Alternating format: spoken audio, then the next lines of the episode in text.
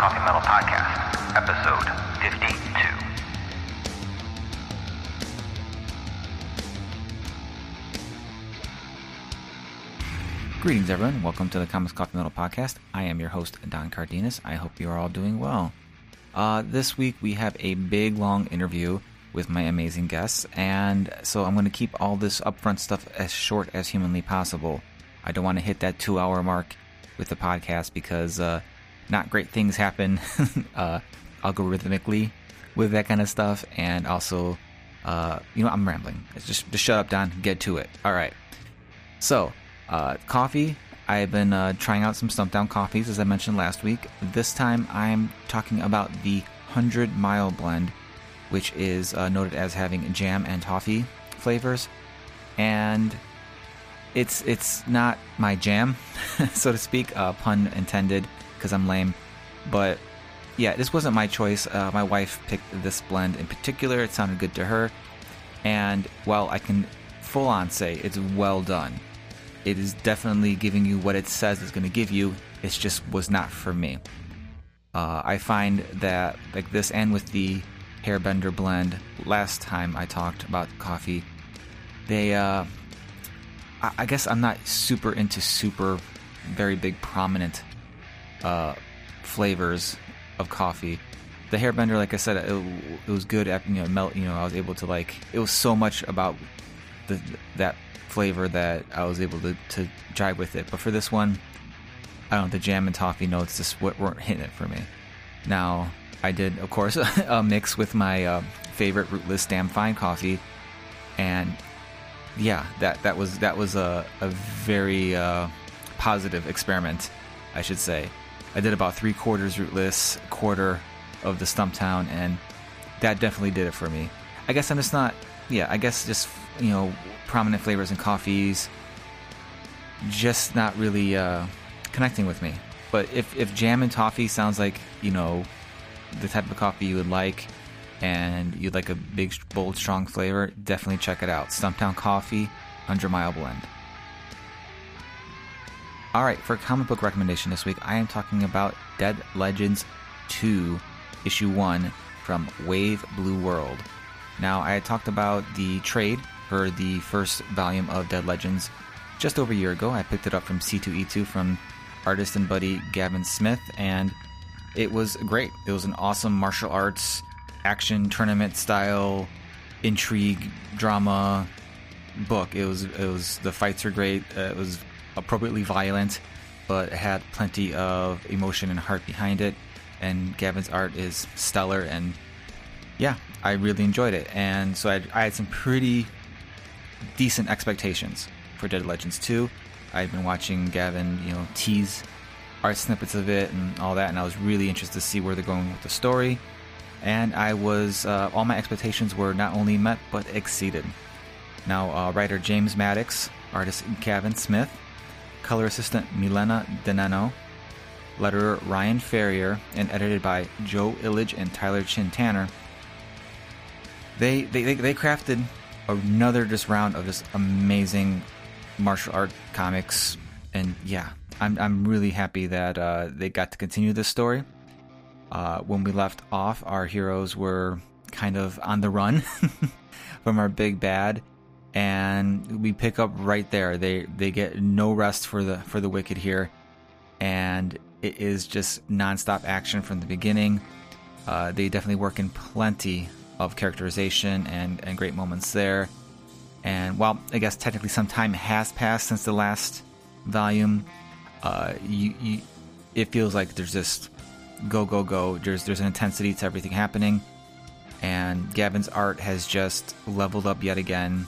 He is nailing all these action scenes. He is doing a stellar job on the colors on, as well, and yeah, the, this whole team is doing a fantastic job and if you like any type of action, martial arts style, uh, comics, movies, whatever media, this is definitely for you. Uh, Dead Legends Trade is available everywhere. Dead Legends 2, number 1, is coming out this Wednesday.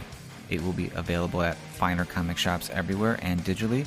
And if you're having trouble uh, finding it, I'm sure if you go to a Wave Blue World's website, awbw.com, they'd be more than happy to let you know where you can find it. And of course, links in the show notes. All right, for music recommendation this week, I have two very quick recommendations. The first one is from Dalton Deshawn. Deschain? I, I'm butchering the name, I'm sure. and the Traveling Show with the new LP Freak Show. Now, Dalton, uh, full disclosure, Dalton has hired me or hired me to do a uh, eight page short for his uh, Patreon only Monocle series. Well, not Patreon only. He releases them in print later and all that. But he had, uh, you know, hired me to do some pages and found out he was a musician and he, you know, he let me know what his his stuff was and I, I had, they just released this album and I'm like, oh cool, I'll go I'll go check it out. And it's not metal per se, um, but it is definitely some really cool rock. It's definitely groovy. It's definitely fun. And it's definitely a good time to listen to. So I highly recommend you go check that out. Uh, even if you know you're the staunchest of heavy metal guys, uh, I think we all kind of listen to d- different stuff, and I just wanted to highlight this because one, he's a collaborator now, and two, it's really good. He's an excellent songwriter, and it's really, really fun stuff to listen to. It's available everywhere you get music. Dalton Deschain and the Traveling Show, Freak Show. Check it out. All right, for my metal music recommendation this week, I am going with a band that, again, I don't know if this is full on metal. Uh, I found them because I saw a bunch of uh, metal YouTubers I watch talking about them and kind of reacting to them, and that is the band Sleep Token. Now, this band is it's unusual. Uh, not unusual in like, oh man, they do some really weird stuff. It's just a mashing of genres that I don't I don't recall really hearing much, you know, at least in recent years. It's very kind of um, almost Hozier, Gotye type alternative rock style vocals, some very moody lyrics and very moody instrumentals. And then it, it comes these parts in that are just super low, down tuned, heavy riffs, and just creating this huge vibe and this huge, just massive kind of wall of sound. And the videos are very interesting. The, the guy's like in a robe in this weird kind of get up and all that, and it's it, it's kind of it's, it's really cool. Um, it kind of get it, it kind of gives me the vibe of just kind of that um just kind of almost gothic dirge or something like that. Something like a more modern version of like what Type O Negative would do sometimes but no electronic stuff or no you know ultra dirty stuff. It's just kind of just dirty stuff in terms of like tones and, and music and all that but yeah it's just really cool stuff. It's just like really deep and heavy and just just a mood, a really big mood and a really big vibe, and it was something pretty different. Um, you know, last week I kind of fell back on some groove metal, and I've been doing a lot of death metal and and, and kind of uh, some black metal type stuff or deathcore or whatever. And this was this was a really cool thing to come across. I really really enjoyed it. Um, now the album, the latest album is called "This Place Will Become Your Tomb."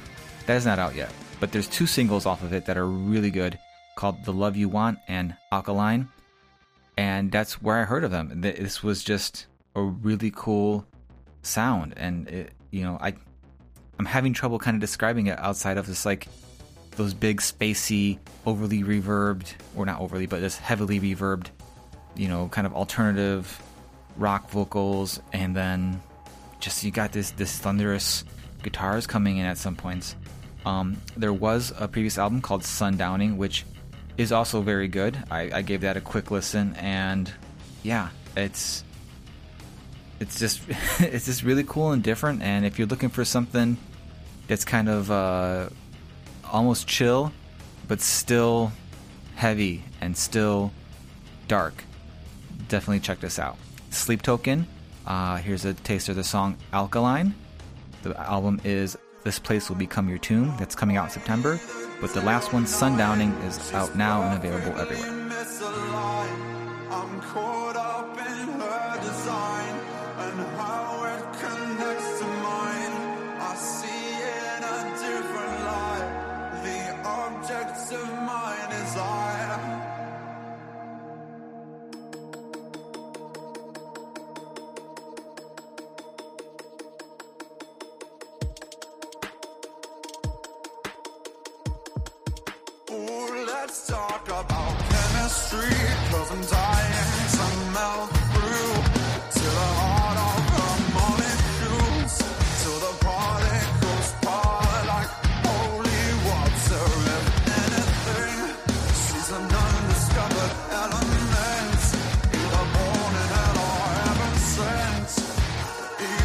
before I get to my guests, real quick, I just want to do a quick little apology for my audio during the interview portion. I uh, na- accidentally nudged the gain on my microphone a little too high, and I, though I adjusted the volume level, there's to be parts where I'm a little uh, distorted or boomy or whatever, and totally my bad. I, I forgot to double check before we hit record. But yeah, uh, I fixed that now. But yes, if you notice a little bit of distortion and stuff in my voice, that's it. I'm maybe being nitpicky here, but just want to let you know. All right.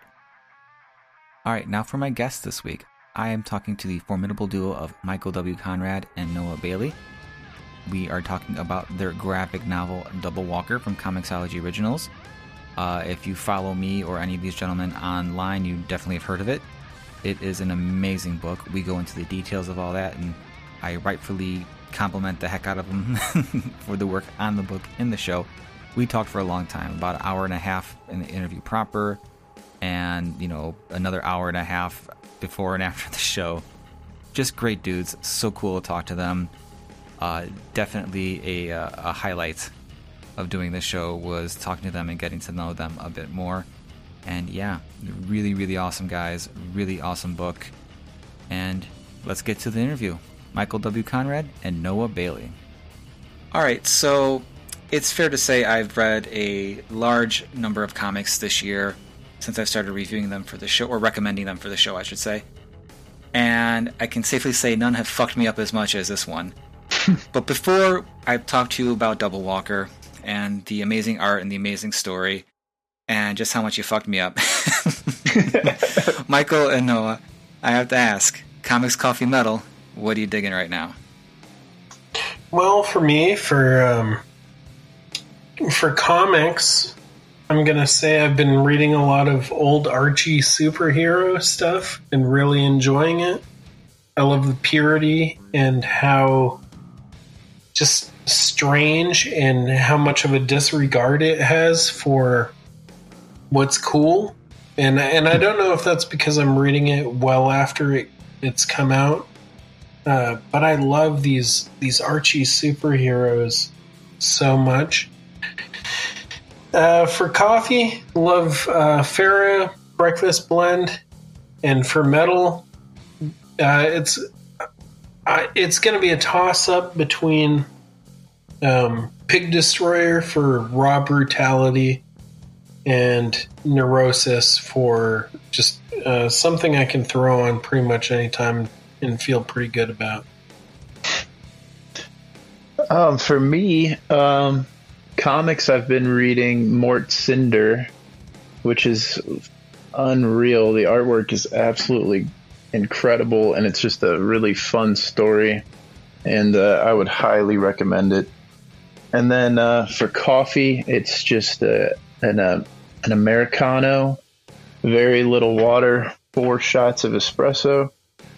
And uh, for music, I, I've just been listening to um, the band X a lot. Their album Los Los Angeles, and then uh, Stiff. Ah, cool choice, man. Oh, dude, I've been so into it. And then uh, Stiff Little Fingers and uh, uh, Wire's album Pink Flag has been on on you would repeat. you would never guess that Noah is the younger of this duo. Old ass band. Granted, my stuff isn't super current, but Noah has just got an old soul, and I I love it. Well, I, I've I've made mention this plenty of times on the show. It's like as much as as learned as I try to be about metal and all the subgenres and all the bands, I always get suggestions or recommendations from guests that like I have never heard of this band before, or I've you know like I've never heard of Wires. I don't I don't you know, and, and so now I'm like okay, I got to go look them up now. oh yeah, dude! Listen to uh, Wire, their album Pink Flag. It is oh my god, it's. I, I love punk albums because you can get through them in like 20 to 30 minutes, you know? And I think that this album has like 20 22 songs on it or something like that, and it's 35 minutes long, and it's so fun the whole way through. It's I, it's one of my favorite albums ever. I think. And what what a great selection! It's not it's not metal. It's not going to scratch that metal itch. Uh, but I mean, come on. We- we- It's what- that's the thing. Uh, you know, with the rise of like Bandcamp and stuff like that, a lot of bands are doing EPs now, Mhm. and I'm absolutely loving it because there's bands where I may not be 100% with what they are in the beginning. The, the, the EP is like 20, 25 minutes. Like that's Yeah, you know that's you know walking around you know picking out my produce and stuff like that like i can do that like just put it on and then you know by the end of it i'm a fan I I, So- I love that, and I I also I appreciate that. Um, I love long form media, but I also actively seek. There's been a number of times where I've done that Google search, like ninety minute Criterion movies. Yeah and you find this tiny little list. Uh, but like, there's different there's different seasons for different things. Sometimes you be like immersed in this. You want to sit down and listen to Dopesmoker all the way through. Mhm. And then other times you just, it's like I just want a banger. I just want to yeah, get get out. So yeah. Sometimes you just want a Roomba. yeah, I want a Roomba. I, I want to listen to something while I'm on that uh, that weird exercise bike that had those troubling commercials back in the first. Uh, yeah it's it's been you know something that's opened my eyes to a lot of a lot more diversity with the metal i'm listening to and all that and you know while i punk still seems to be something that i'm not you know haven't like gone full in on uh listening to yet i'm i'm warming up to it there's What are like more some of your favorite metal a- albums? Like if you Oh. had three favorites. three favorites okay uh we're gonna go with ride the lightning metallica of course Great choice. I go with I go with And Justice for All, but I'm not judging you. I'm, a, I'm, you know, I started off my musical journey playing bass, so legally I can't say justice. Um, but, uh, but you know, I, I, I give it all respect. Metal, you know, Metallica is my all-time favorite band. Like, regardless of their past output, Who cares? Who cares? You, you know, Whatever about I, I'm even, I'm even, I'm even, I'm even a Saint Anger stan. Like, you know, I think there's some really good stuff on there. I respect the fact that they just kind of like shit their pants and recorded it, and They just like it. said, "Here's, here's what we did. Here's where we are right now. when This is what we're wizard, capable of." When that old wizard told them to delete it, they flew in the face of it, and they were like, "No, this is Yeah. this is our truth," and I'm Yes. into it. Yeah, I think Metallica are pretty neat, other than uh, kind of like the scary potentiality of their politics, which I don't, I know nothing about, and that's part of the. That's like a superpower as a metal fan is yeah, being ignorant about the politics of the music that you like. Oh yeah. Because so much of it is is just dirty, dirty, Mhm. dirty, and it's better if you don't know. yeah. I, I know, I know enough to know that I, you know, for the most part, I'm comfortable with listening to them still. So you know, Good. I, I know, I know, Kirk and Rob are definitely, uh, lefty, lefty, definitely Larry? lefty, definitely lefties. Oh, cool. You know, That's great. when when Lars sued Napster, that was a huge turnoff for me. yeah I, I and you know there's the argument like oh well in the end he was right it's like well here's the thing there's being right and then there's being an asshole about being right Totally. And- yeah. um everyone's like oh they're mad about the music no what they were really pissed about was demos that they had of stuff was getting leaked online Oh, and I they didn't see. want people to hear that that's what they got pissed about because Yeah. like, oh, Mm. Metallica started with tape trading and stuff like that. That's not what they're talking about Yeah. but that's yeah. that's the narrative that got that got you know once Napster good you know bad Oh, you're good yeah. you know got got popular like it was it, it was done deal I always felt like they got painted as these corporate stooges during that time, and I don't I- think I agree, yeah. I don't. I don't think that's correct. Well, it didn't help. It was coming off of like you know load and reload, and people were like, "Oh, they're selling out," even though it's like, really, because they kind of like, I, I, selling out would be doing the Black album again. Like the load and reload were not the Black album. Like, Oh, sure, yeah. there's similarities or things like that, but they they they did stuff on those albums where it's like. In in what 94, 95, 96, like that wasn't the stuff you know the popular stuff, you know, but they were Metallica, so it still sold like, you know, 5 million albums.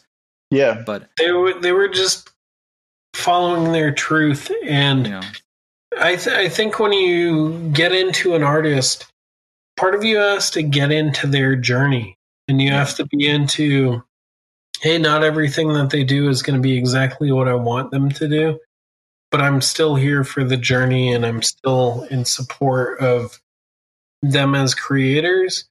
And I think that's like the goal that we all seek as people who create things is to to create that kind of trust with an audience and to to be like hey trust me that like even if this thing isn't perfectly made for you that at a certain point in your life you will connect with it and you will Yeah. understand what, what what the intention was and i think metallica personifies this hmm in a beautiful way where they've always been uh, very genuine, very authentic, even in the face of being the biggest fucking band uh, of the genre that ever existed. It, so for me, Metallica are, are very special, and I loved. I was there uh, on the front lines with that Black album uh, watching it happen, being like, why are the jocks in my school suddenly getting into this shit that I've been into for years? Like I, I owned Guilt, Kill 'Em All, and in in the previous albums, and so for me, it was very, it was interesting to see something that I loved become popularized, and in turn. Uh, a bunch of people that didn't really understand it talking about it in a way that was pejorative. yeah. It's like, oh, now you're going to shit on it because it's not the same stuff that happened before. You clearly never listened to their previous albums. So I, I, love, I love that you're into Metallica. I am too. Yeah, they they were my band. Like I watched live shit binge and purge videos like till the tapes wore down. I have you know, I've yeah, I'm there. You know, I, I don't listen to them as much just because it's in my head. I already know it. Yeah. Um, but yeah, I got in around the load reload era, and then I went back and I fell in love with the thrash side and, and, and all that. So, you know, so I think the ride is definitely it for me, just because if I have to think like right now, what's an album? If I have to put on a Metallica album right now, the answer is always Ride. Um, second album. I, uh, I would pick is uh, Magma by Gojira. oh, okay. Rad. Well, I'm, sure. I'm, I'm a, a relatively new convert to Gojira, but anyone who's who consistently listens to the show know I am a huge mark for them now. Uh, and much much like Load Reload, Gojira uh, Magma's more. Uh, it's definitely heavy, uh, but it's not you know a lot of the more deathy elements, death metal, you know, real uh, screaming vocal stuff that was so prevalent in their earlier stuff is more refined. It's kind of like their Black album to me, Hmm. but that allowed me to like get them get there and then go back and go back to you know their previous albums and develop uh, an ear for those styles and kind of open me up to more. Oh, you you're know, you're such you're such a good. This is the thing that creative people look for. This is the thing that we try and foster. Is are people that are willing to go on the journey and to and to experience it and to find their own values in it. Uh, so I, I love that you that you've kind of couched this appreciation with a with a bunch of niceties to kind of explain yourself to other people but like we all know that like when you feel something, it's deeply personal, in that it needs no explanation. hmm Like you Yeah. know, you know that by liking something, you owe no one anything.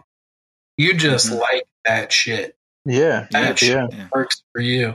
Well, And like I, you I know, love that. you know, I've been I've been also listening to some ABBA lately, and Hey, Ab- ABBA is fantastic. I'm sorry, SOS. It's a great.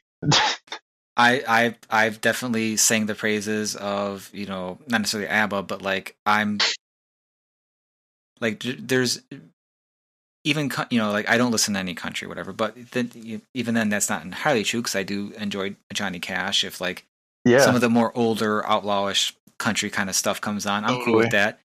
Um, but aside from that, like most music, pop, you know, I, I love synthwave, I love synth pop. Uh, you know, I look forward to the next Chvrches album just as much as I do the next. Uh, you Yeah, know, I am too. Oh yeah, I think they're they're fucking awesome. Do you do you listen to any like uh like like kind of somber indie rock at all? uh, I can't say I do, but that's probably you know not necessarily be something I wouldn't be into. I think maybe just because. I just No, but- haven't had I haven't had the door opened to where No, I'm like, okay. Don is Don is into brutality, baby. He's, Yeah, he yeah. You know what? Yeah, I'm I'm into brutality in all forms because some some of that like Chvrches or Tegan and Sara stuff that can be pretty damn brutal. Oh, Tegan Tegan and Sara. There. What was that album? Um, the uh, the plan. Is that what it was? I don't know, it- but I do love that hit song, that hit single. I was walking with a ghost. Mm-hmm. Oh, the con. The con. That's what it was. Yeah. Okay, that But album. Let's is- talk about I was walking with a ghost. I don't know that. I don't know that song. I Oh, was it's goes- an awesome. It's an awesome It goes song. like this: I was walking with a ghost. That's pretty much how. It goes. oh man. ghost, dude. Oh, dude. Uh, Wait, have Michael? Have you ever listened to any Tegan and Sara at all? Only I was walking with a ghost. I think, dude, you. I think you would like some of the stuff on the con, like, uh, Yeah. like O, like H. Uh, they have a, they're- that that I album bet is I would. awesome. I truly bet I would because I'm gonna have to make a note to like to tweet you some links to some of that stuff. Oh yeah. get after me because I love I was walking with a ghost. Okay, so what's your third third favorite? Oh, this one's gonna be a tough one. Um, it's probably gonna be a revolving door one, but if I had to pick right now, it'd probably be Nightwish's Dark Passion Play. Ooh, doing a little gothy kind of Yeah, because that one I, I I have to pick it just because um I was in a a a, a crappy point and I was uh, at a position in my job to where I could just have my headphones on all day. So this is back, you know, when Pandora was king of streaming. Yeah. Uh, so you know, I'm like just trying to find something new to listen to. And I'm like, well, I kind of like some Evanescence songs. Let me put Evanescence as the the go to. And then I started hearing some stuff. And I'm like, this sounds really good, but it's definitely not them. And looking, it's like this band called Nightwish. I'm like, oh, okay. And then you know, I noticed like a bunch of these songs I was just really enjoying and and, and uh, loving was just all from this album, Dark Passion Play Oh, okay. So, you know it's it's one of their more accessible albums it's with their second vocalist uh Anette who is much more of the less operatic more you know rock female rock kind of uh, voice and the songs are shorter they're more catchy the the riffs and they're more groove based and stuff like that so if i was you know to like give someone who i know is like more on the pop side or more on like the groovy rock side an album to check out from them that's the one i would start with Mhm. um because they've you know like all the bands i've mentioned already they've grown and they've like changed almost drastically at some points to you know being like really gothic and all that uh, to being more folky and more uh just i guess uh i don't want to say proggish just more yeah just more folky with the, the metal stylings they're doing now late recently and stuff like that so yeah it's i, I would pick that one I think that predilection on your part to like these chameleon bands, these band, it's not even chameleon. Like I, I've always felt like it's a little bit, um, it's almost dismissive of David Bowie to be like, oh, he like changed his identity and blah blah blah. And sure, he took on different nom de plumes and everything, but it was always the same person. You know, it was we're seeing a lifetime happen. And similarly with Metallica and with Nightwish and with these bands that you're naming that have changed a lot, it's like, how can you expect them to be doing the same shit after 20 or 30 years? You would hope that there was some development. You would hope there mm-hmm. was growth. You would hope to hear that life story portrayed within song.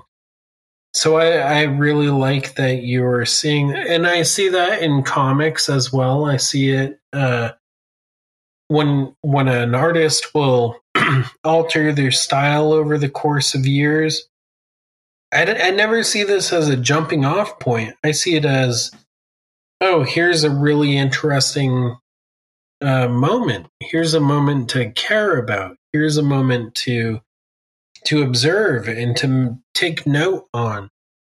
So I, I really love that your choices are by and large uh, with these creators that weren't afraid to change and weren't afraid to um I hazard to say be their truth true selves because they're involved with these big um with these big like music companies, but I believe it. You know, I choose to believe it. I, I choose to believe that they're following their own path and that that is their truth. So great choices.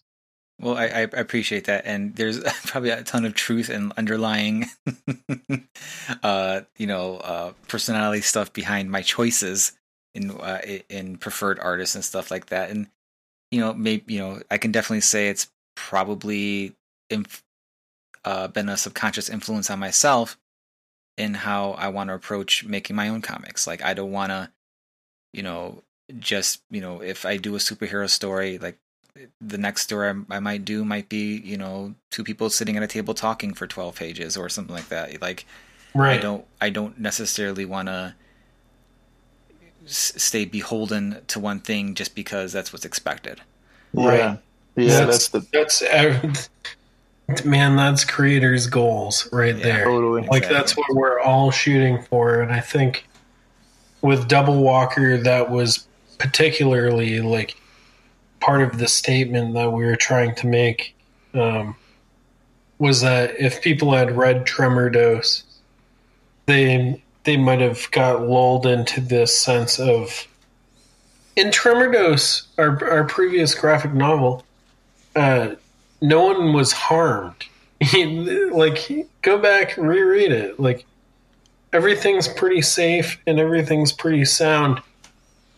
But it was marketed as a horror book, and Noah and I had never really like come up with like a genre uh, identity for the book.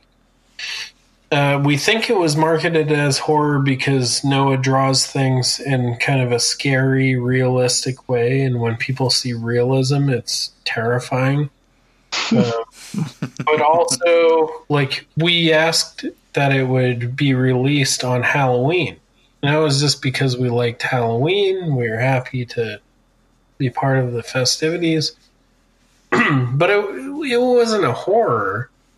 With Double Walker, we said no and i had conversations being like well if they're going to market uh, the work that we do as horror like let's give them something let's give them something nasty.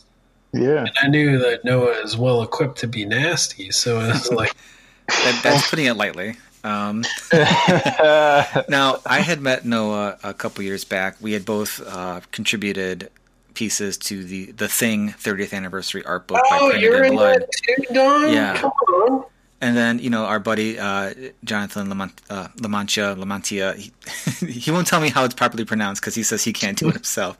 So, but we all know we all know uh, John Sick artist. Yeah, from, from yeah, his, he's, his yeah I'm, I'm he's awesome.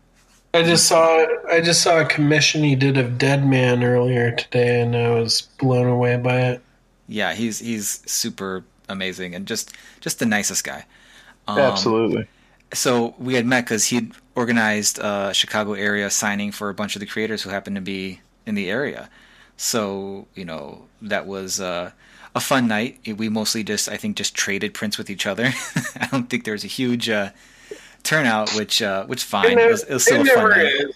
Yeah. For we- we- signings, it doesn't matter how big Yeah. you think your shit is. Like, you realize at a signing that they like we're dealing with niche communities.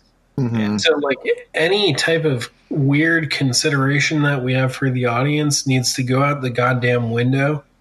We need to stop being concerned about making other people happy because the other people that may or may not become happy aren't going to show up for you anyway.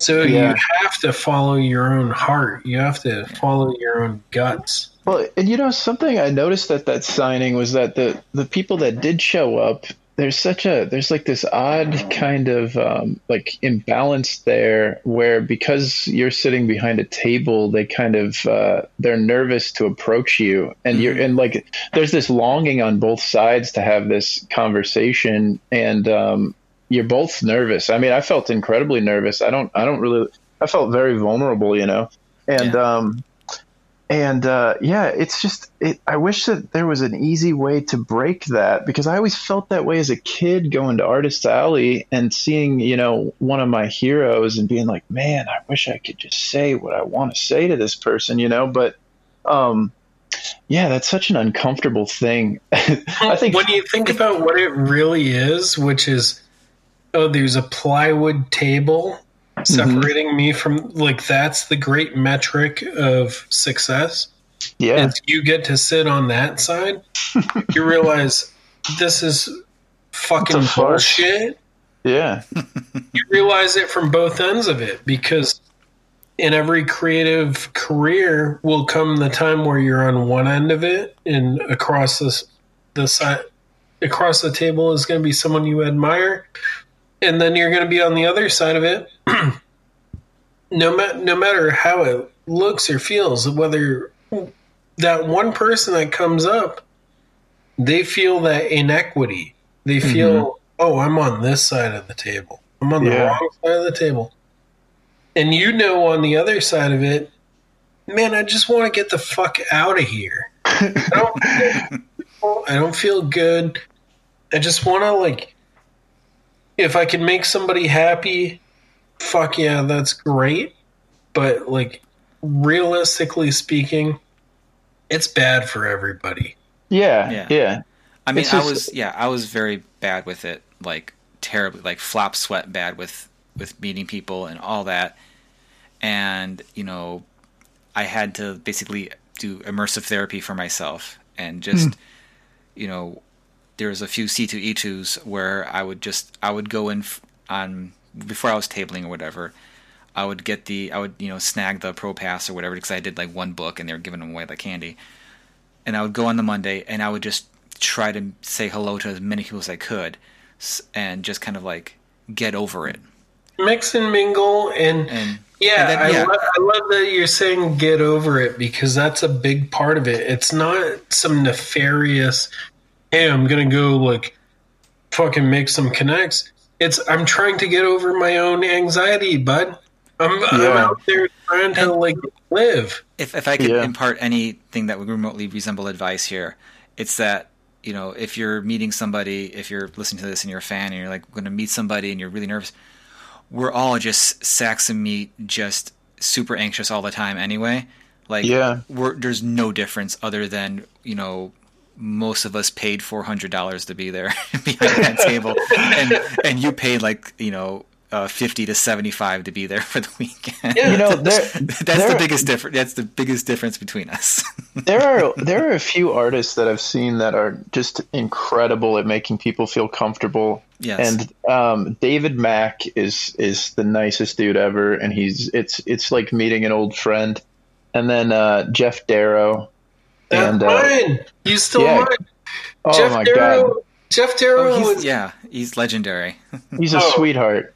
love him. Uh, formative book was Hard Boiled for me, Yeah. but also like, so I met him, and he was eating a Cinnabon, and I was so rude, and I rolled up and I was like, "Hey, I'd love a love you to sign my copy of Shaolin Cowboy," and he had prints, and his prints were like fifteen bucks or something. So of course I was like, "Yeah, I'd, lo- I'd love a print." And he said, "Would you like me to like sign it?" And I said, "Sure." He turned the thing over and drew an incredible giant pig on it. like on the backside of a print, he drew a giant pig with like nipple rings and all kinds of shit going on. Uh, and this is while he's eating a Cinnabon, and he's just drawing it freehand with like a Micron 05 and doing it immaculate, imma- immaculate job with it. he then he takes it, grabs some butcher paper, rolls it up perfectly, ties it w- with a little bit of yarn or something, like cuts off the end. He did it like completely French style.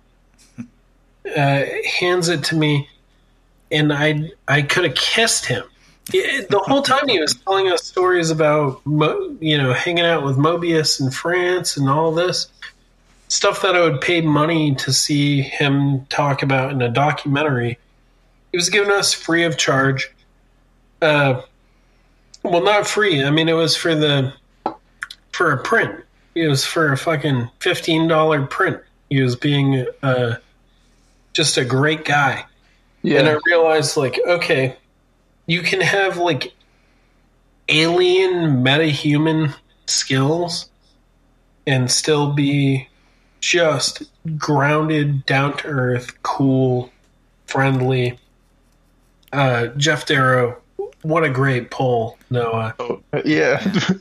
well, and then, oh, sorry. No, go no, no. Uh, I just about Geof Darrow is like one of the funniest things. Every con that I, I'm at that he that he's there, I always overhear someone say, "Just, just, just, there's nobody by Geof Darrow's table. Go, go, go, go!" Like, just Oh, because, yeah. because I think he, you know, I, I may be wrong in this, but I think he doesn't do a ton of stuff like outside of the table. Like he's at the table for hours and hours and hours. It's not like oh, I'm here for an hour, so there's a line to come see me and all that. Just like he's there, and I, I know there's always like I'm, I think there there uh, there's more um, policing of it now, but I recall there being a lot of like mad dashes, people trying to go to his table at the end to like rip off the whatever he was doodling on on the, Oh, uh, on the table, tablecloth.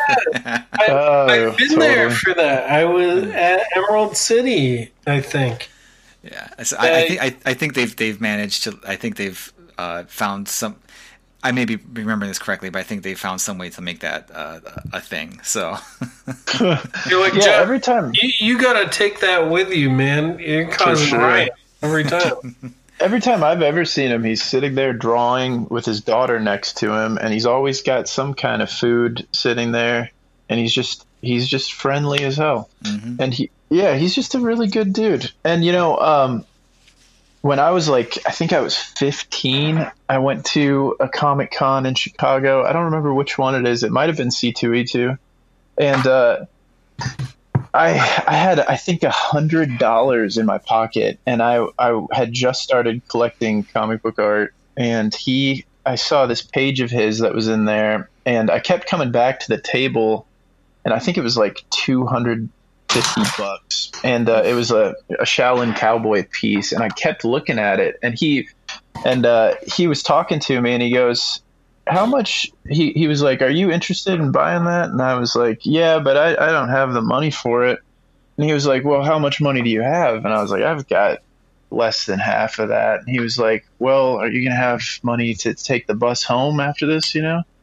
And i was like oh yeah I'll, I'll be fine and he was like well that that'll be good then you know and he gave it to me for a hundred bucks Wow. and uh, it was like one of the the kindest things ever and uh, yeah he's he's just a gem And and then Noah a year later went on he went on eBay and he sold it for seven hundred bucks. It was a good come up. yeah. no No, that is no, that's not what happened. Take advantage of a man's kindness, you know, and just a, a journeyman in the field Oh, showing some God. pity for a child. No, I do. Okay, so this is actually, uh, uh, I think when I was 20, there was a piece of uh, Bill Sienkiewicz, uh, Big Numbers artwork from issue three. And um, I asked the, the person who owned it if they would sell it. And he was like, I'm interested in your, uh, in your Shaolin Cowboy piece if you want to make a trade. And I traded it. I still I, I still regret it, but I gotta say I I don't know I I it was it's I, I don't know I need to buy another you know, Geof Darrow was so into listening to this podcast until about like ten seconds ago, and then he, He threw like, down his he threw down his i his iPod or his iPhone or whatever he's listening to this on. It's just like fucking Noah. I knew Like, it. uh, you yeah. fucking slung it for Bill Sienkiewicz, dude. well Fuck oh no you, it, you know Joel. it's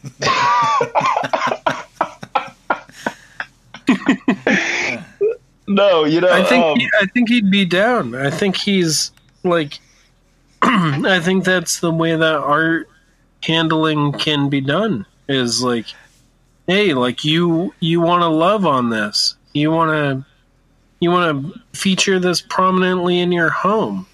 Like Yeah, yeah. make sure that it ends up in that good home. Make sure that it ends up with with someone that's feeling passionate about it. I don't think there's any sin there. I think that's beautiful. I think I think that whole thing played out in a way that Darrow would smile upon. You know, at, at you know, speaking from the artist's perspective, if that were if someone were to, to tell me like, oh yeah, that piece I got from you, I got this other thing, and you know, it it, would hard be hard be hard for me to be like, like, oh no, you made the wrong move because you know, as artists, we devalue our own work mentally anyway. But it's also like, no, I would do the same thing. oh, you're Well, gonna you see? I would have did that too. Yeah, it's fine. it was the first piece from big numbers that was even remotely in my price range and it was like i was looking at it and i was like okay this issue was never published and this is like a piece of comic book history right here and if i don't get this i'll never have a piece of that you know and uh yeah i still do i do i do kind of regret it though just because i like that memory was, is so There's special a, to yeah, me, you you've know got an emotional connect now. But you have this, but you have the story and you have the memory that didn't get traded away. So Yeah, yeah, absolutely. Yeah, well, and I mean, I'm a I'm a Geof Darrow fan for life.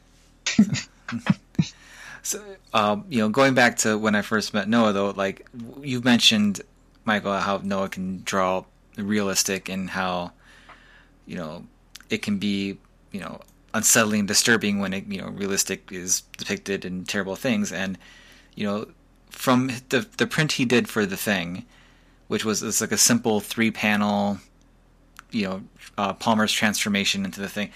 It was so like perfectly jarring. and, and- and- Thank you. It was almost elegant in how, like, just in Oh, those my three God. panels, it's just like, like, just captures everything that you need. And also, you know, you, um, I forget which language you used for the, uh, It's German Norwegian. or? Norwegian. You, Norwegian? yeah, you, you did it in Norwegian uh, for all that, and it's just like that's just like I think I know me and then a couple other guys were also like, oh, fuck, I wish I thought of that one. Oh, dude, I can't even tell you. I took a month. I have a sketchbook full of concepts for that, Oh. and there were three that I almost took to like a finished piece. And um, I was thinking, I was looking at all of the. I watched the movie probably ten times, and I was like, okay, I need to do something that is not like I need to pick a color scheme that's really weird for for the thing. Like everyone's gonna do blue, and you know any, anything that occurred to me right away, I was like, no, that's out because I don't want to be I don't want to be repeating things, you know. And uh, finally, I started like getting really into uh, like late uh, 18th century uh, German illustration, like political illustrations, and uh, I found a color scheme that I loved, and uh, I just kind of based it off of that. I tried to do it in that style, kind of.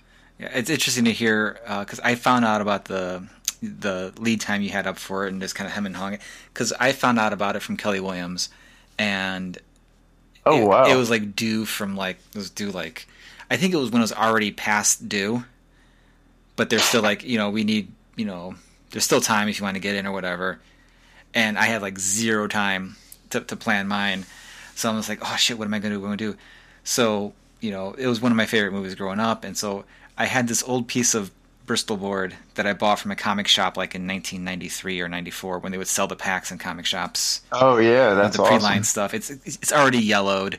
It's shit paper or whatever. But I'm like, I, I just pulled it out because I you know had never used that particular paper, and I'm like, all right, I'm gonna do this on this. What am I gonna do?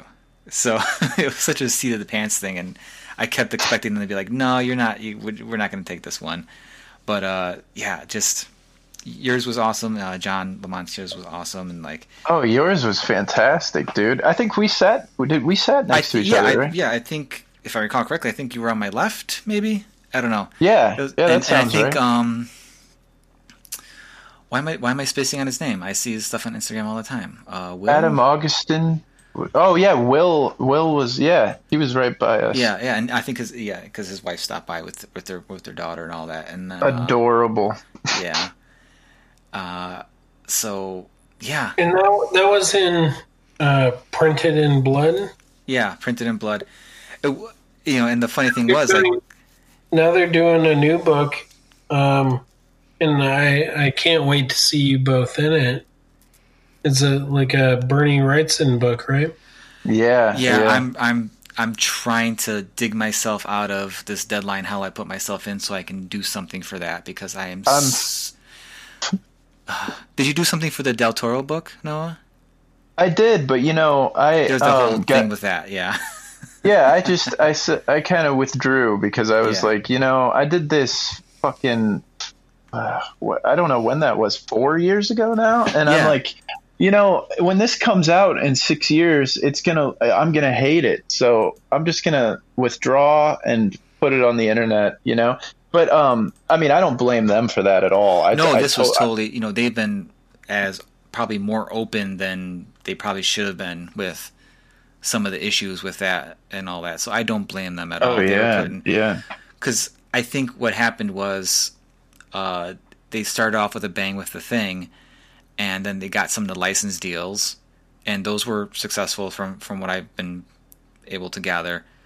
But you know, it kind of like slowed them down considerably because you have all these approvals to make and all these things, as opposed to just like blanket. Go, The big thing is gonna is always gonna be likenesses. yeah, Yeah. So yeah, that's a we'll- we'll huge tip thing. the motherfuckers out there trying to get like a poster deal. Try and create a poster for a cool movie that doesn't feature the principal actors. Mm-hmm. Try and just capture that tone. One of my favorite prints is is a fly print, and I'm not even sure who did it, but it's just a hand with a fly like on the tip of a finger, and it's like that's what I'm showing up for, baby. Is that the one you have on your wall? Yeah, you know the one. Yeah, yeah, no, that's fucking awesome. or that that sorcerer one you have too. There's so, a sorcerer one. They're both done by the same dude. I can't remember his goddamn name. He lived in town. He moved out. It's great shit though. Either way, uh, when you when you're making a poster for a movie as a fan, and you want to you want to explore potentially doing it on the up and up, you got to avoid these likenesses. The Mhm. Well, likeness, and they're always another- going to be the holdup. another thing about likenesses is um, actually so if you're doing portraiture you cannot use image like a direct images you know a lot of people want to trace uh, like a like a promotional photo or you know if they if they find a photo of an actor or actress online and they go oh i'll just trace this you know you, you'll get sued so fast or you know you'll get a cease and desist yeah. yeah, by the photographer. Yeah, because it's uh, the image is actually owned by someone. So, but that's one of the most fun things that I I love doing that where I'll take ten photos of someone and compile them. You know, and that's that's always I have I have so much fun Yeah, doing you that. get you get an idea. You get Yeah. you get the vibe. You you you capture the entirety of of not someone's being, but of of their how they present, and you try and hmm do that. Absolutely. The tracing is always kind of fucking boring and always easily exposed. you know, Yeah. There's, Oh, there's somebody yeah. with a Google image search ready on standby. Totally. Yeah. Yeah. Yeah. Yeah. It doesn't pay to take shortcuts in the long run. No.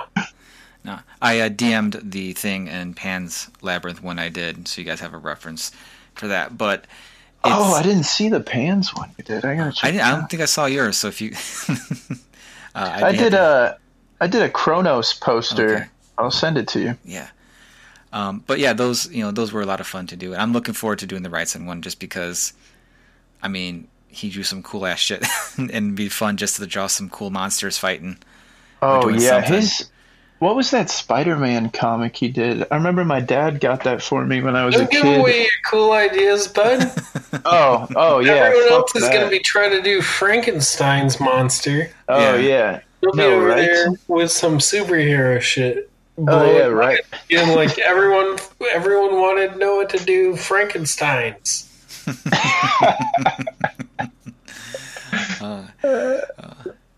Well, um, we're I'm getting to the point where I definitely want to talk to you guys about Double Walker, but we also have some Twitter questions, so I think this is a good point to bring up some of these.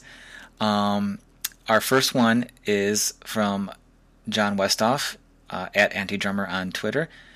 Coffee Comics Metal, which is more vital in your creative process? Oh, that's that's. I, like I don't think anything is vital in my creative process other than like me getting up and doing it. But I drink coffee every day. So and I don't listen to metal every day. I don't read comics every day. I think about comics every day.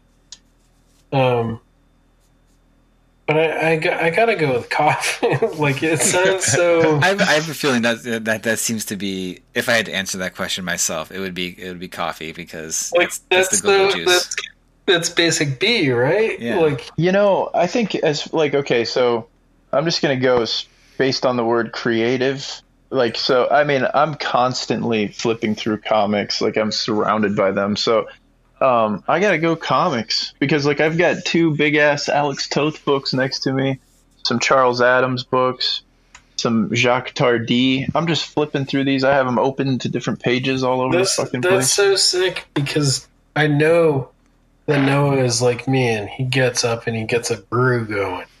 Yeah.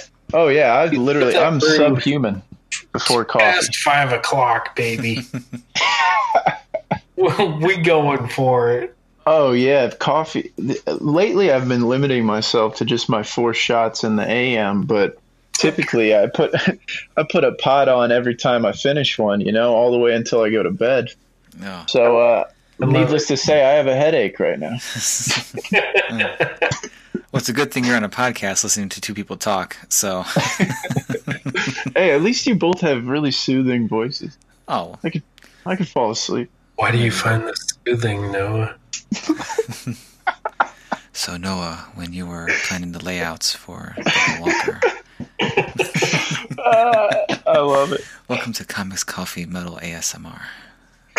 Here we go. I'm gonna open up a thing and then I'm gonna scratch my nails across this Do thing. some uh, do some uh, flutter fingers. oh boy. Um, if I thought that would make money, I'd do it. Anyway, uh, I think he got it. I think he. I we, think we he's gotta do we gotta do a second version, just just ASMR. Um, getting Oh yeah. to do it on that uh, Patreon, baby. I got you. This is a very special episode. Oh boy.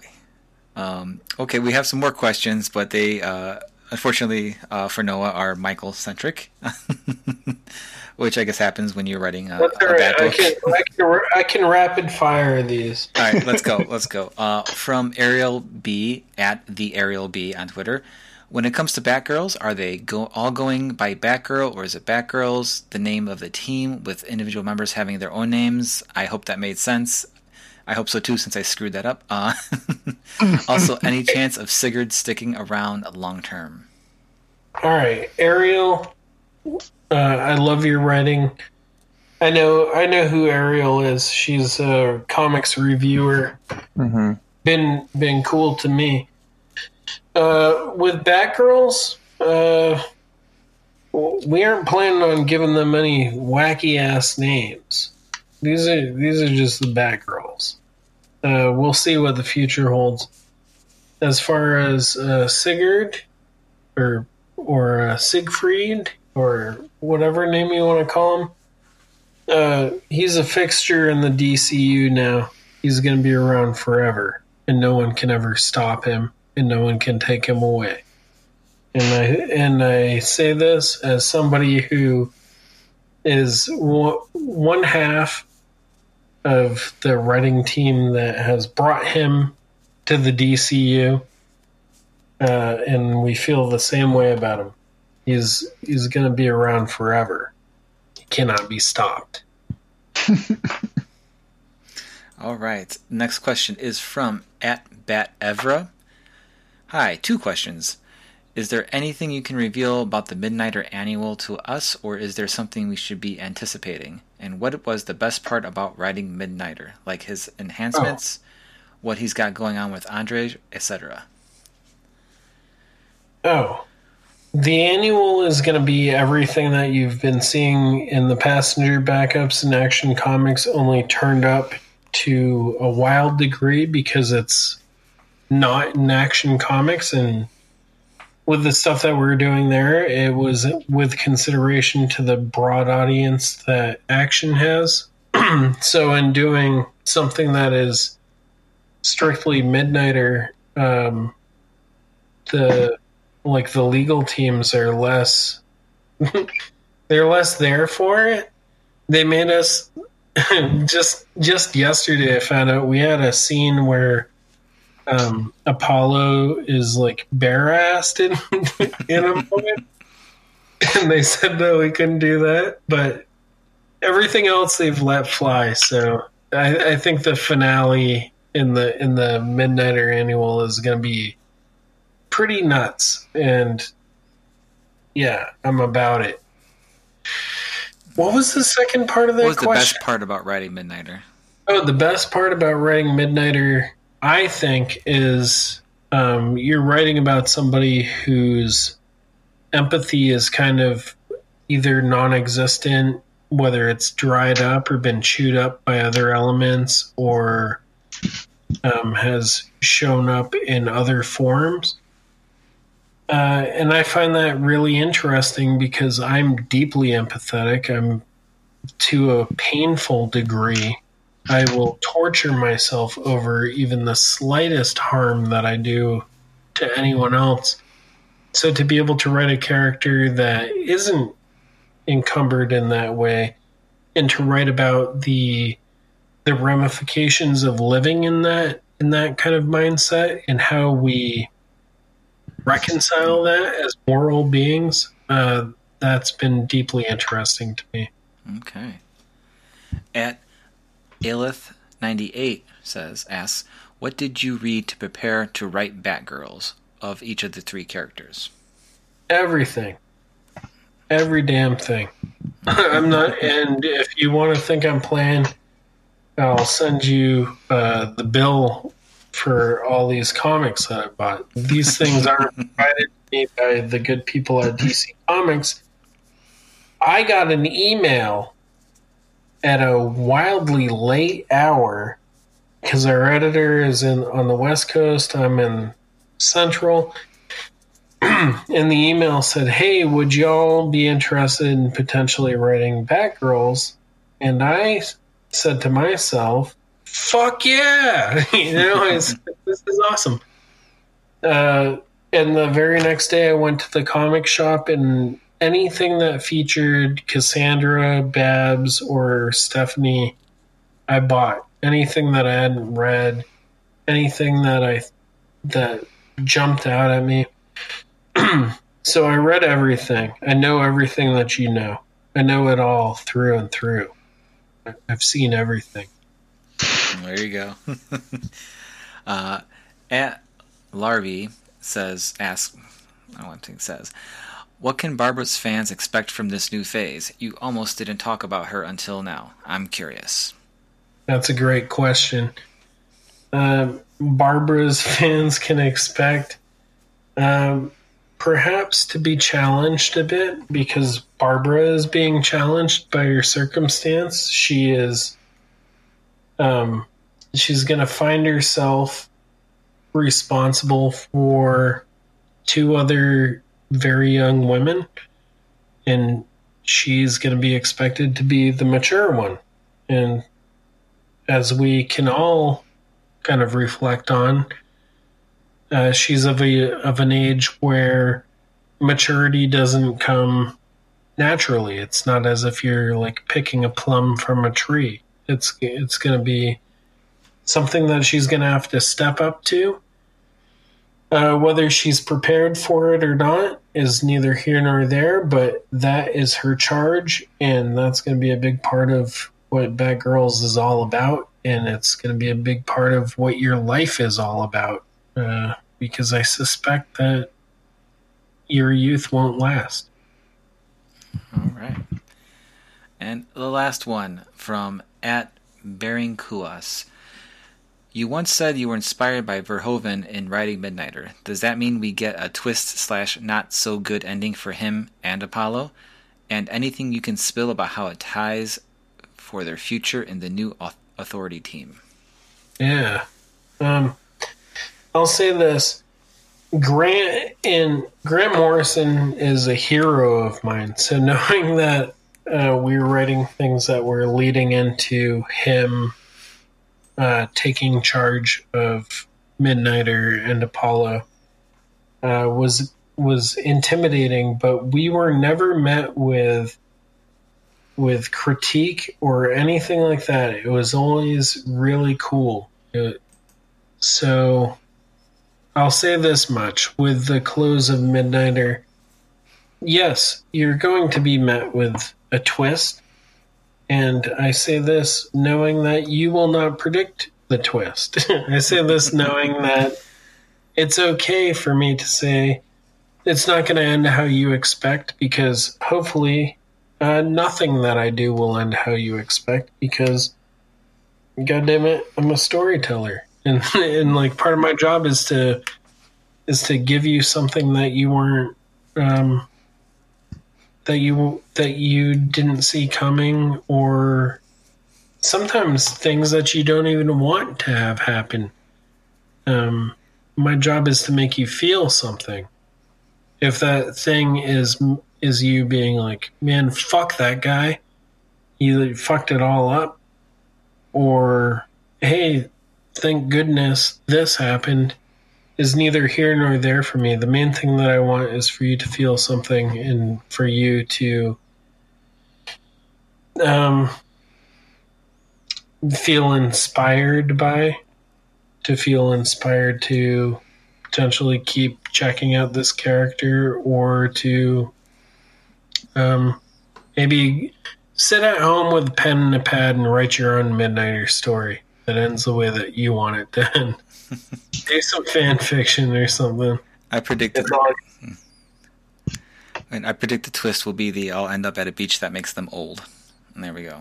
That's it. You, you just did it. You just spoiled it for everyone. Uh, all right. So thank you, Twitter, for the questions. Um, now, when we first started the show, I had mentioned how much Double Walker messed with me, and it in in the best ways because you know we all want to find that art, you know that that that stuff we enjoy and we we read that just you know connects with us even if it's uncomfortable, even if it's you know a, a, a little jarring at times and things like that. Um, and one of the highlights, obviously, is it's it's a great story, amazingly written. Um, Noah's art just takes it to a, an insane level. Um, the, thing that I think just really drew me in was the the softness of Noah's rendering. It, it, it kind of, even though I you know had an expectation of what I was getting into, just the earlier scenes where things are are calm and quiet and you know relaxed. uh, it really set the stage to like give you that that that false sense of security. Because then when things start going downhill, uh, it you know it just made all that stuff more you know the the creepy stuff more creepy. The the uh, the jarring things more jarring and there's some definitely uh, some artistic things you've done in here that I've when I saw it because I, I read through the I read through it once and then I was going through it again earlier just to you know re re, uh, re up anything that I was experiencing and there's some layouts here where uh, characters talking in the bar and like the entire panel is black and it just feeds into their hair which is you know you you do the thing that I like to do, where it's the black hair is black. there's no Yeah, there's yeah. no uh, there's no shining to it or or you know uh, real shading to it at all. And just the decision to to do that, you know, was this like, oh fuck, that's such a good idea. You know, I got that. I, I got that idea from the movie Faust. Um, F.W. Murnau. Um, there's this there's this great sequence where Mephistopheles shows up, and um, all of a sudden, this large crowd disperses, and all of the lights go out, and uh, in the background, there are just lanterns going off into the distance, and that's it's just pure black and these lanterns. So immediately in that bar scene, I, I wanted to capture that, like, uh, you know, like, uh, I don't know. I just love the imagery of that, but also kind of that quality of like an otherworldliness. Like, okay, these lanterns are are in the background, and it's just surrounded by black, you know. And uh, yeah, that was just I don't know. I love I I loved. Uh, that was a lot of fun to do. Well, no, it, it was in, incredibly effective, and I'm just you know, and just the the choice of just you know some of the silhouettes, because I think, uh, and I may be wrong in this. Uh, it might just be my own uh, view or experience, but I think people have kind of drawn away from doing silhouettes, Absolutely. mainly because you know I've seen some ill-informed. Uh, responses to them, kind of like, oh, it's it's easy to it's it's it's harder to do a silhouette than it is to do a rendered panel. Like, Oh, sometimes, yeah, you know, absolutely. sure, sure. You know, if it's like a if it's like a hand or something, like sure, fine. But if you're like trying to convey any type of body language or anything like that, it's like no, you got to nail this thing. Otherwise, you just look like trash. Um, oh, totally. Yeah, there. You know, I remember in the script saying, "Hey Noah, make sure that you reference Faust by F.W. Murnau." Otherwise, no, I'm, I'm kidding. Uh, Noah made brilliant choices, giant, giant striding leaps, um, that I think don't give a shit about if people like silhouettes or like this or like like that's part of the charm of Noah is he's he's not ignorant of world perception. He just doesn't give a shit. He's going to do what's right for the script. And that's one of the things that I love about Noah and I trust about him is that he's going to when he gets the script, he's going to run it through his weirdo filter he'll find the FW Murnaus of the world, draw inspiration, and then refine it through his beautiful hand onto the page. So oh man, it's, I love this. I love this talk about silhouettes being in or out. Uh, this is never a discussion that Noah and I will ever have. We've never talked about like what works or what doesn't, other than does this page work? yeah, yeah. work? Does this characterization work? Is this Totally. consistent?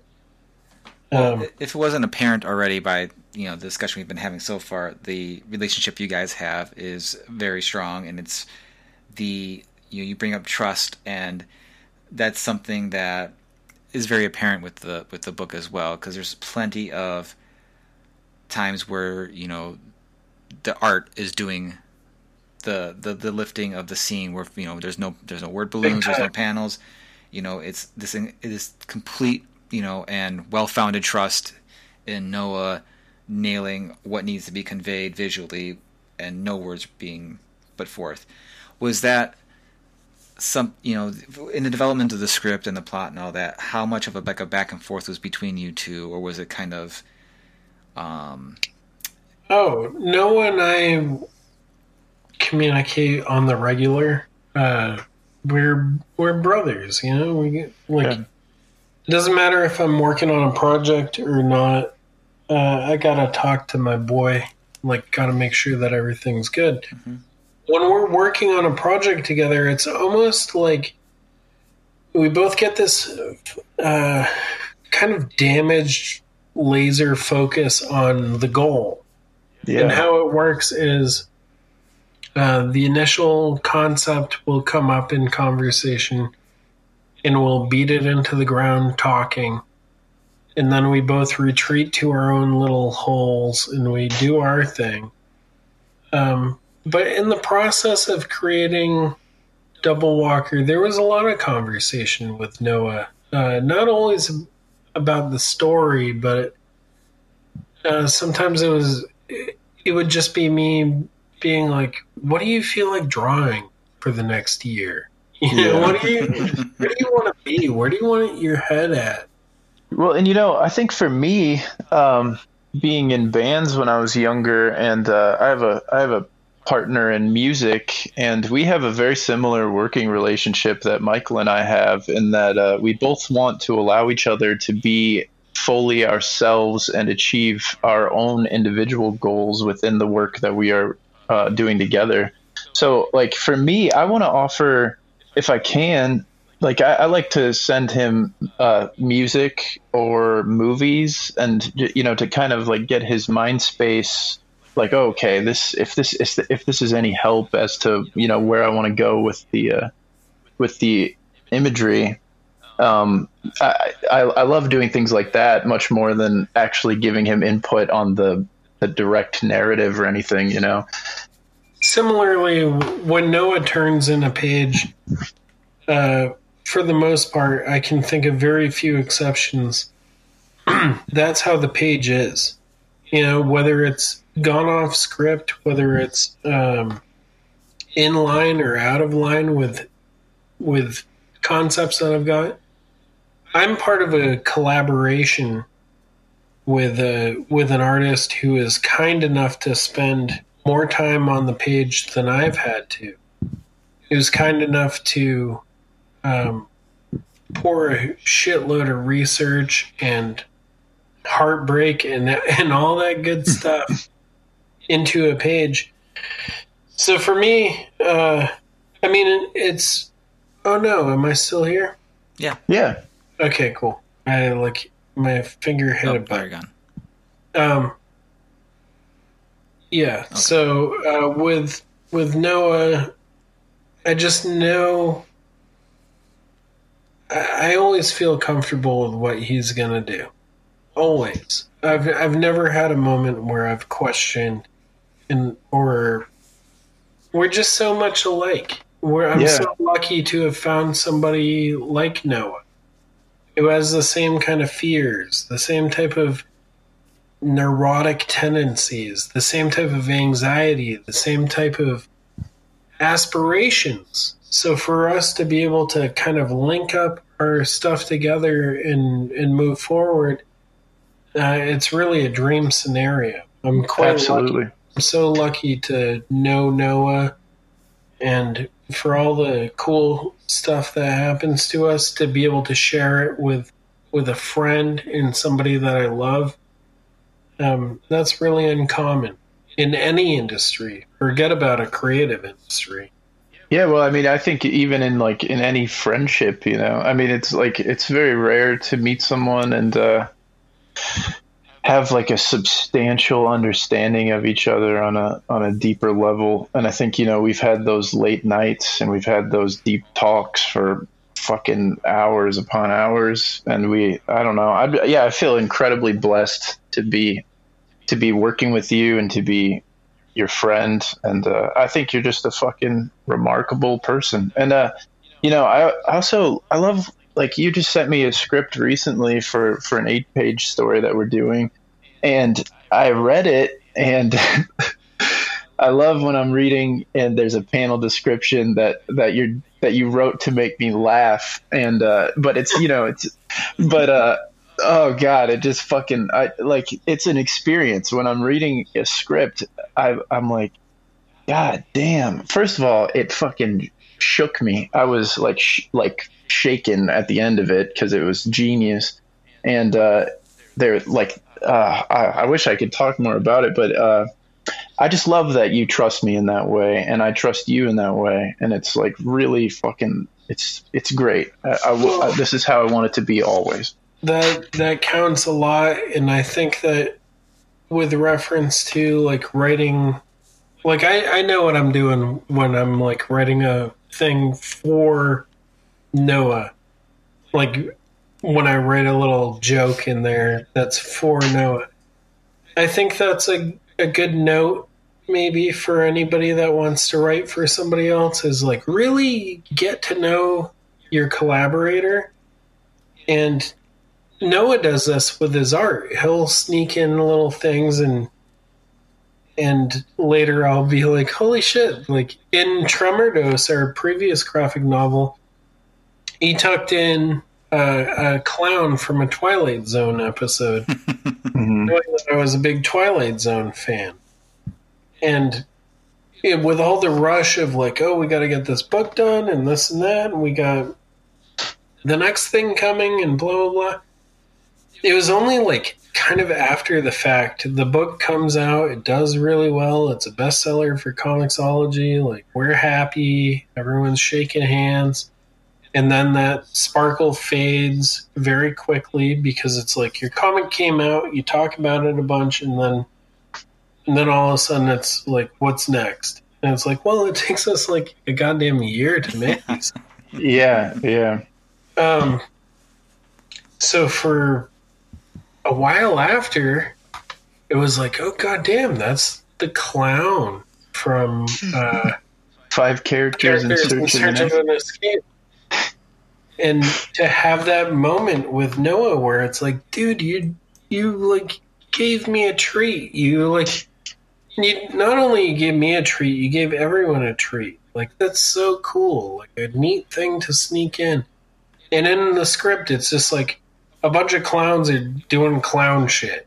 and in like and it's not just the clown from Twilight Zone. There's a bunch of recognizable clowns, and I love clowns. People like to talk shit on clowns. Maybe you gotta come through me if you want. I think Yeah, they're you know, funny. I, I think also- they're great. I, th- I threw in uh, a clown from a tw- uh, Tales from the Crypt episode, and then Red Skelton, and then the Killer Clowns from Outer Space, Oh, nice. and also uh, Yucko the Clown from Howard Stern fame. And uh, Like how Yeah. good do you get? Like when you, an average person with an average artist says, "There's a scene with a bunch of clowns at the table," and the whole scene was meant to be like um, the Last Supper with a bunch of clowns, and he populates it with like the most. Uh, not just iconic because like normally with a normal person they're like okay i'll put bozo and i'll put ronald mcdonald and i'll put blah blah blah no he goes into even deeper cutty places and creates a thing that is uniquely reflective of noah which is why he's so much fun to work with and that's why i can like I can write a short piece for him, like an eight page thing, and have one panel committed to being just like, I just want to make sure that Noah like laughs and remembers we're just kids playing. Like, yeah, yeah. like we're doing our best. Like this is a hard job, but like let's have a moment of levity. Well, yeah, you know, that's like part of the thing that kind of like um especially for Double Walker, I mean, I completely isolated myself for for the better part of a year. And honestly, so many late nights working on pages, I was like just thinking about how you would react when you saw something that I put in there. Like the one that I was most excited about in Double Walker is the sequence with uh Coley and Gemma when he uh, passes out in the woods, and uh, there's like a like a I don't know dream sequence kind of where they have a picnic, and um, I I did it where uh, the tra- it transitions into winter and all of the trees decay in the background, and I was so excited for you to see that because I. I I was like, oh, I know Michael's gonna fucking love this idea, Okay. you know? Yeah, they stand to this day as some of the strongest things in the book. And it, Thank you, again, in the script, it was just, you know, Cully runs, ba- basically bangs into a tree, goes into this delusional dream state. And yeah, there's a picnic and this and that.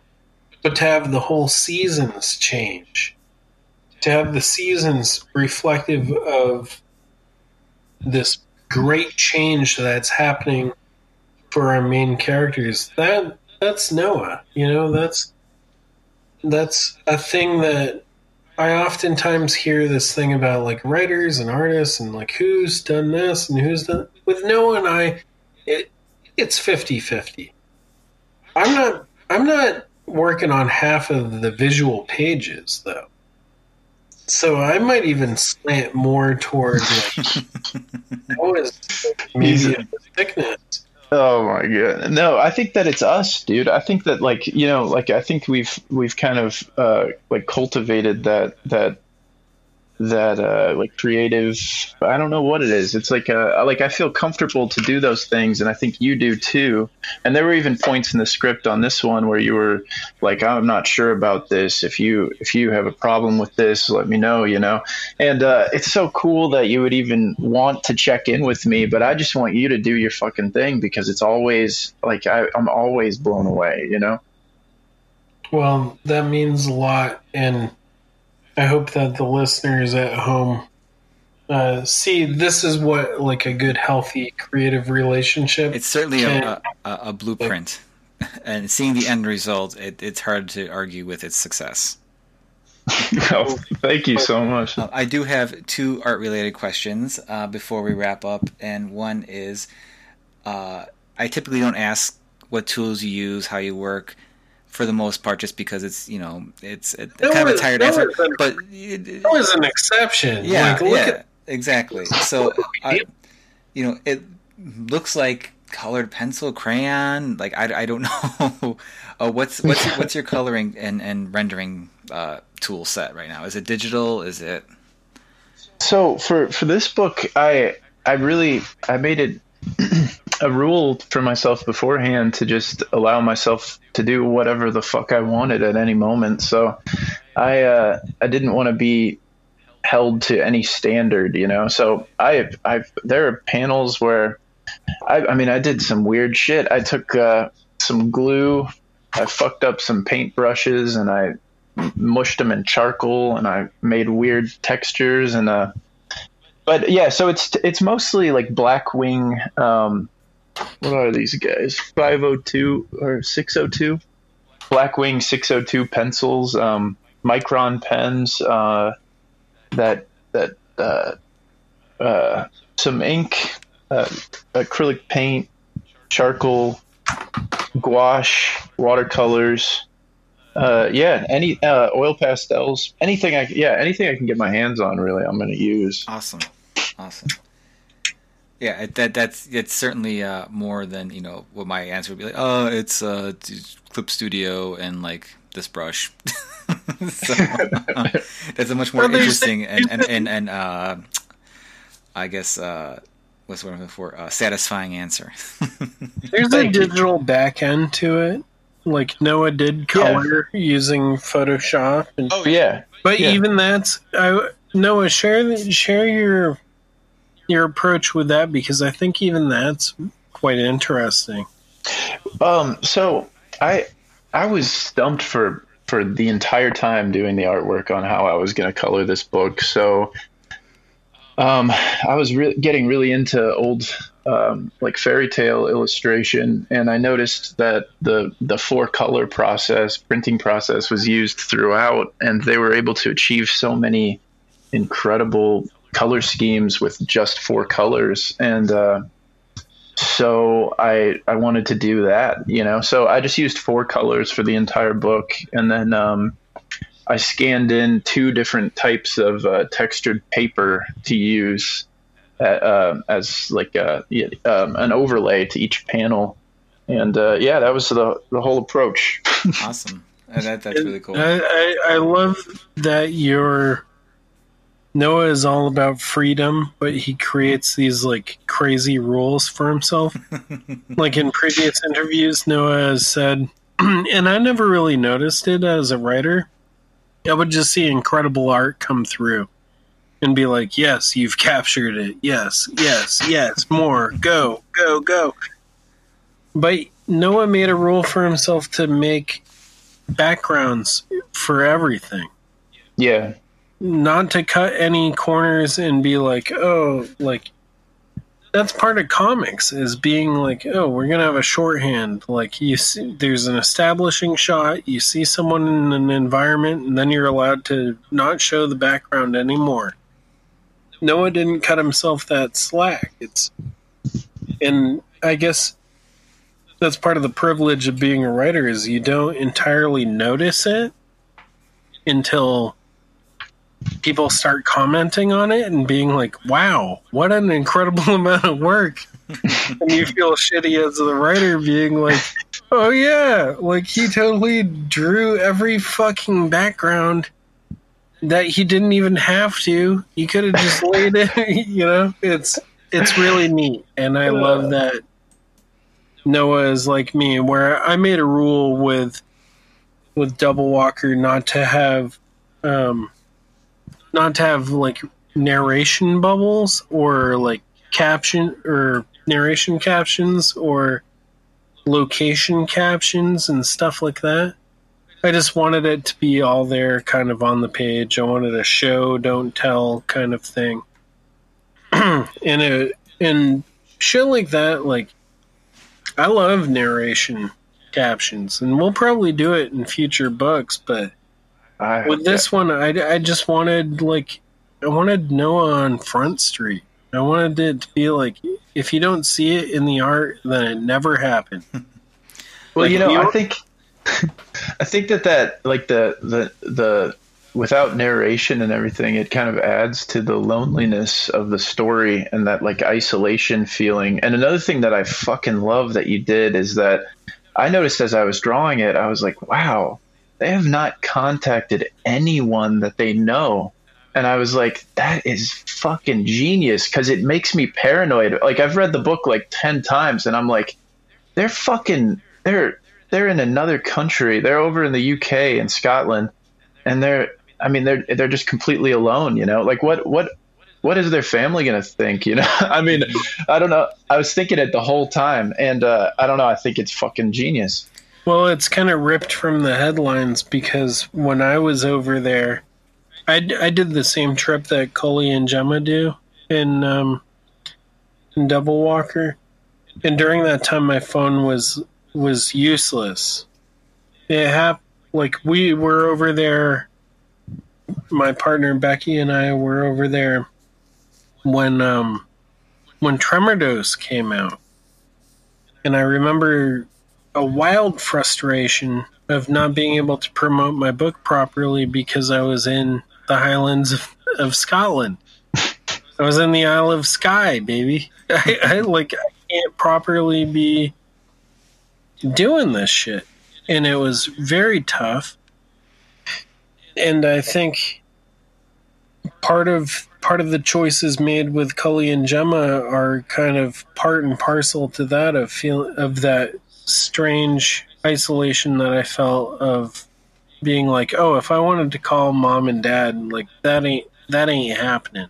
hmm And there's few places in the modern world where you can create that type of isolation without a big struggle to create it. To be like, well, there was an EMP bomb that went off, and you know, like it's post-apocalyptic times, and blah blah blah. No, you're just on a trip. Your phone doesn't work.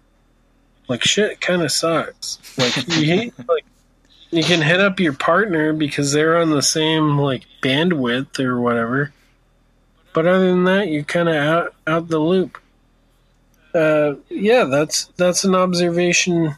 Like you can always count on Noah to to make these observations that like we wish readers would would make, but it's really like our our job, me and Noah, because it's just the two of us Yeah. creating these things. Well, whether or not It's it's it's, something that you know people immediate re, it- you know like can call out specifically, it's definitely something that's adds to the vibe and the, and, and the feel of the book because you guys did create something that's you know you've captured isolation and, and just like this craziness and all that and the last thing I wanted to bring up regarding the book is I've noticed that the way you chose to render Coley's eyes Mhm. is different than any other characters. Like the just the I don't know if that was a, a choice because it I don't I didn't see that type of similar uh, approach to the eyes until the end where you kind of see some of the faithful coming up to feast on the old man of Storr hmm and it's the same eyes. I don't know if there's a connection Yeah. there or if that was just happy accident or am I You know, reading too much that- into it? Uh, well, no, I suspect that nothing's a happy accident with Noah. Like he's just neurotic enough that like everything is thought through. And I don't want to answer for Noah at all. But I think there's careful deliberation in terms of how to represent especially the eyes are the window to the soul, as they say. and I think there's uh there's very clear deliberation that kind of reveals big story elements in the way that Noah represents the characters. Well, yeah, you know, that's it's funny that you point that out because uh, we had another interview where someone noticed things about people's eyes, and uh, yeah, the the eyes were a big part of uh, like certain hints to things throughout the book, and um, I did, yeah, I was I was pretty conscious of my choices with the eyes um, throughout the whole book, especially if you see in in the without giving too much away some of the the folk tales if you pay attention to characters' eyes and as they change. that was yeah, I had a lot of fun doing that too. Thank thank you for noticing that. That's fucking awesome. Well, you know, it's you know, I'm I'm glad I did. Um, you know, I think uh, I think doing this podcast has actually made me a better comic book reader because as opposed to just taking in the the story and this like, oh, that was great. I really like that. You know, it kind of makes me think a little bit more. Think, a little, and especially you know, given my my own personal schedule and of how like quickly I have to uh, read things sometimes and things like that. It's nice to be able to like have a reason to like no, let me give this a little more time. Let me let me let me dig a little bit deeper into this. And you know, I'm glad you put it there. I'm glad you've you know, you've you two have obviously put a ton of love and consideration and just passion into this book and it just you know, it's it's as apparent on the page as is the you know the feelings you're trying to convey with isolation and loneliness and you know uh, horror and, and all these things. And um, it's you know I, I'm not sure how many more ways I can say you know job well fucking done guys Thank you, thank you so Thank you much. so much. I really hope Yeah, yeah, I really hope uh, this book does well for you I really hope it leads to more of your collaborations and you know I don't want to you've just put out the thing we've talked about you know you put out the thing and the sparkle fades but is there talks of you know another uh, you know Conrad Bailey jam or you just kind of taking a Um, breather at the moment You know, we're we're already working on our third book, and it's uh, it's going to be a lot bigger. And if no matter what, we're going to do it one way or another, whether there's a publisher attached or or we're printing it from our basements or whatever. So, I mean, we're just going to do it no matter what. Yeah, we've got we've got people we've got people, publishers interested. It's it's there, you know, it's it's just us figuring out like what what's right for us You know, Yeah. what's what's the right next step? Also, I think Double Walker is outperforming expectations. like Noah and I are just a couple of weirdos who showed up with with the stuff that like the two of us thought w- was cool and we're discovering that more people thought it was cool than we could have expected. And much more than our publisher could have expected. Um it's it's just weird you know it's weird. We're noah and i have been on the phone day and night uh, since before it came out with with people that are interested in doing more with the material uh take that as you will uh but it's it's it's been really interesting. It's been exciting. It's been fun. Uh Yeah. that's what we wanted. When we made this book we we wanted to do something that would would excite people. And we did it by virtue of a a weird slow burn book that uh many people would have would say oh this this ain't gonna fly and then it ends up being a number one bestseller so to those people uh, who said it wasn't gonna fly i say Neat. uh, look at the numbers and fucking watch us watch us do another one. We'll make Yeah. it even weirder next time, man. Awesome. You know, I think yeah, I think that the the most important thing to me when we're doing these books is just that I like it honestly because uh, I I think that uh, like you you can totally tell when there's a person that is creating something that just really isn't into the material, and uh, so I think that if the creator loves it, then hopefully that shows, and then other people will love it in return. You know. And yeah, I absolutely fucking love this book. So Yeah, And I- watch us watch us keep going. All right. Well, guys, thank you so much for coming on. I've had a blast talking to you. If you can let everybody know now where they can find you on social media, I'll make sure there's links in the show notes below and also where they can uh, go to Comixology and pick up Double Walker.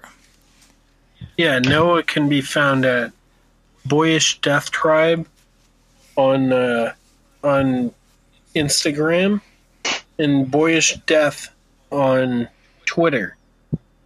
And I highly suggest you follow those. And Michael can be found at Michael W. Conrad on both platforms. Yeah. And so Yeah. we're we're a goddamn squad. Yeah. if you like what I do, uh, you gotta like what Noah does.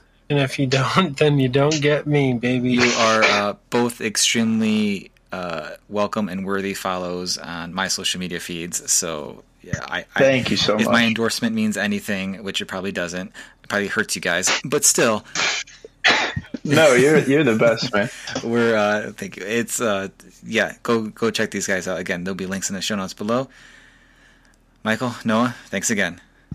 Thank you so much, man. Thanks Thank for you. all the kind words and for the great in- interview. I really appreciate it. You're welcome.